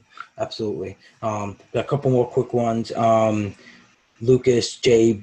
Beery at Peary Block 33 um, asked me how to attack closers in a DC. We already went over that and wanted to know what are some of the key stats you factor when determining if you would draft a starting pitcher. I think that's a huge. um, the, Yeah. the obvious one is is uh, well, honestly, for if you're looking at drafting pitchers, I would use Steamer as a starting point. Um, because sure, you can look at K percentage minus walk percentage, all that stuff. Yes, it means something, but usually a projection system like Steamer, like Pod, or like ATC will account for all of that.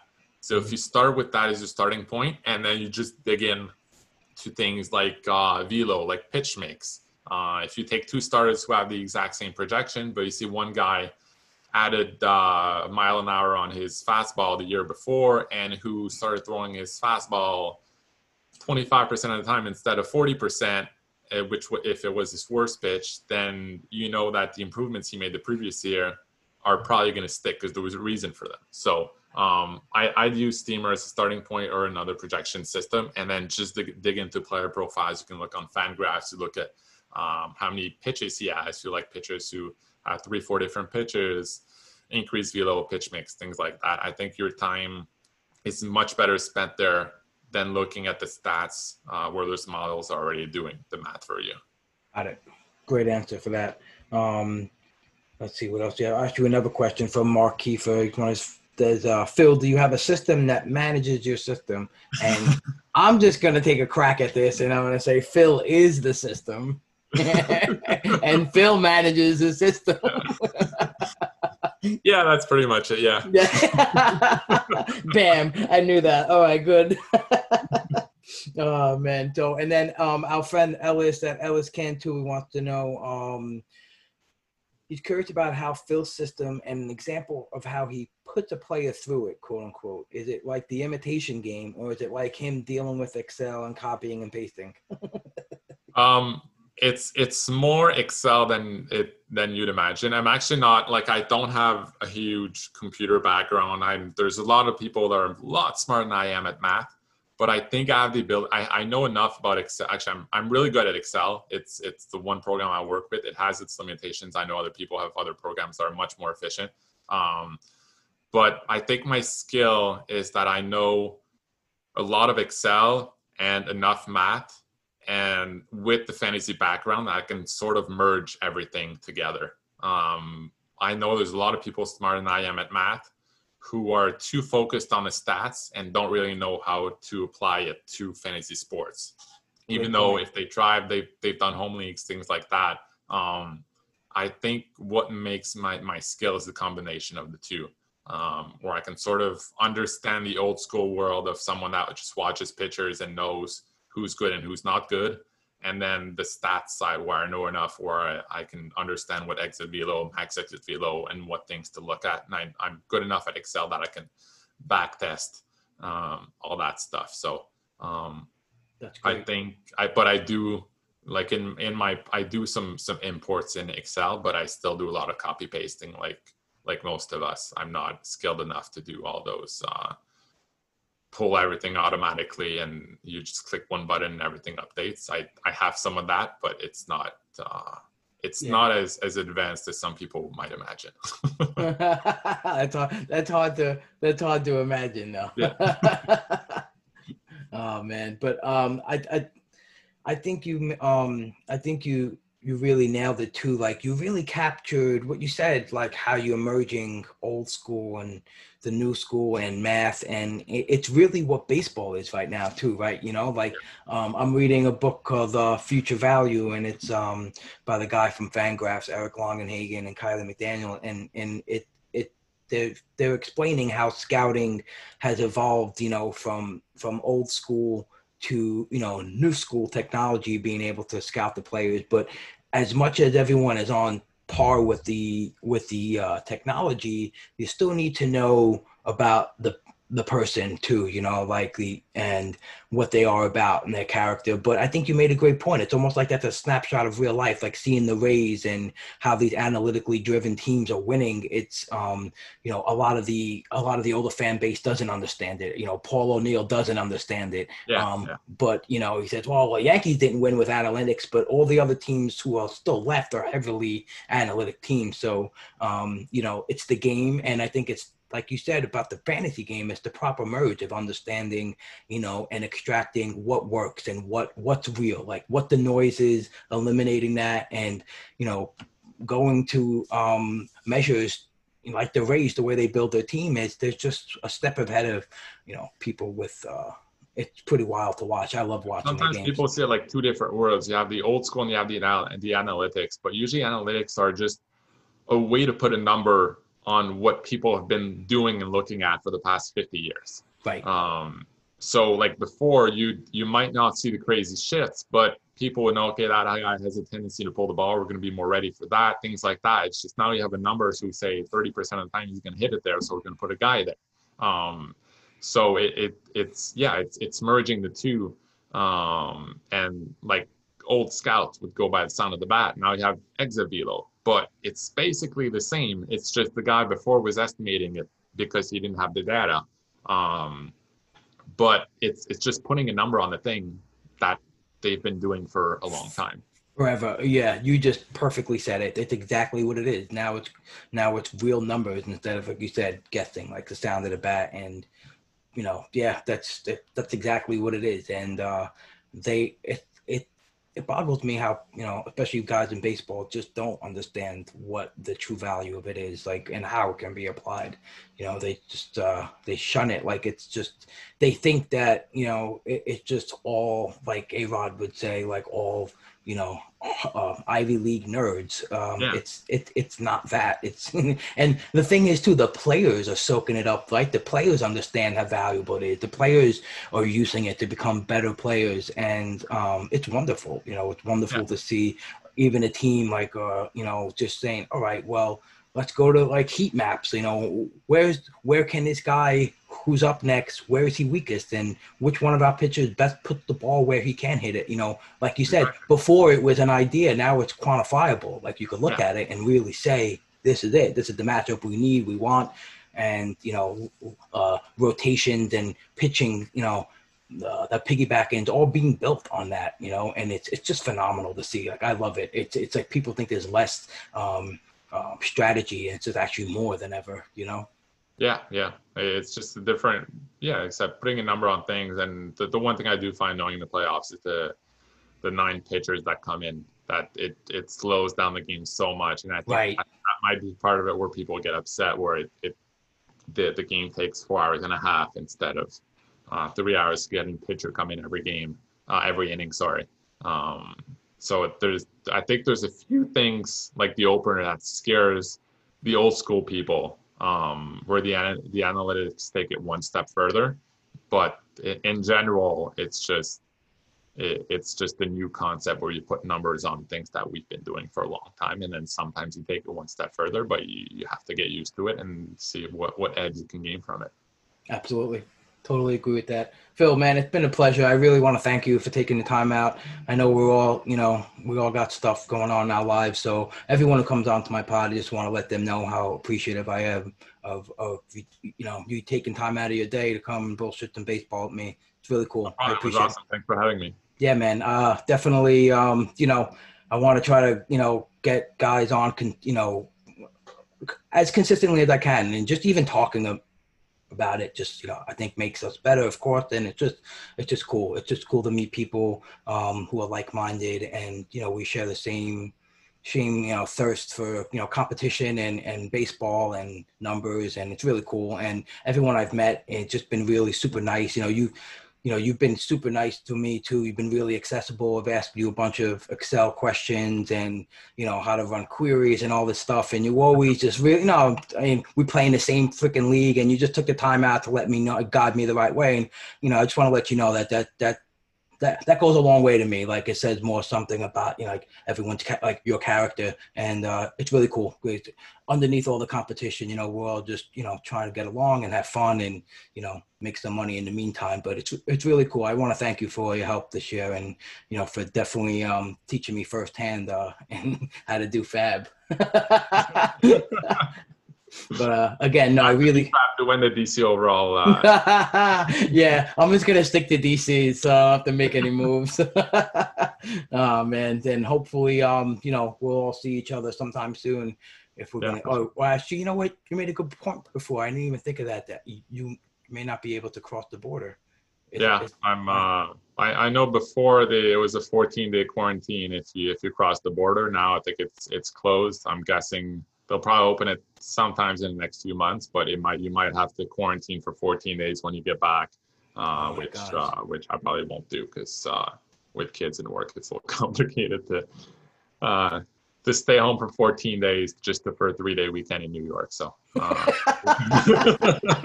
yeah, we don't love it that much. Yeah, that's just not feasible. Yeah. You're right. Though. So we'll see what happens, but cool. I can I can make it next year. yeah, hundred percent. Yeah. So again, thanks a lot for coming by. If you want to just um, tell everyone where they could find you on Twitter and um, all that fun stuff. Anything else you want to you know plug or talk about? Go ahead.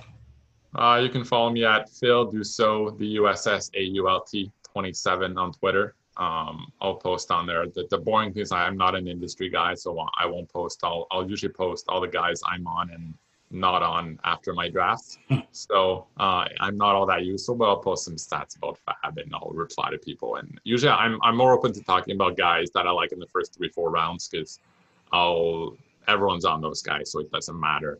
Um, but my my sleepers, and I usually try to keep those a little more secret because the, of the of the money involved. And uh, of course, I, I, totally, yeah, totally understandable. You know, you can't give away the sauce and all that stuff. You know but just enough. But that's cool, man. I appreciate it. Again, thank you for coming out and um and talking to me today.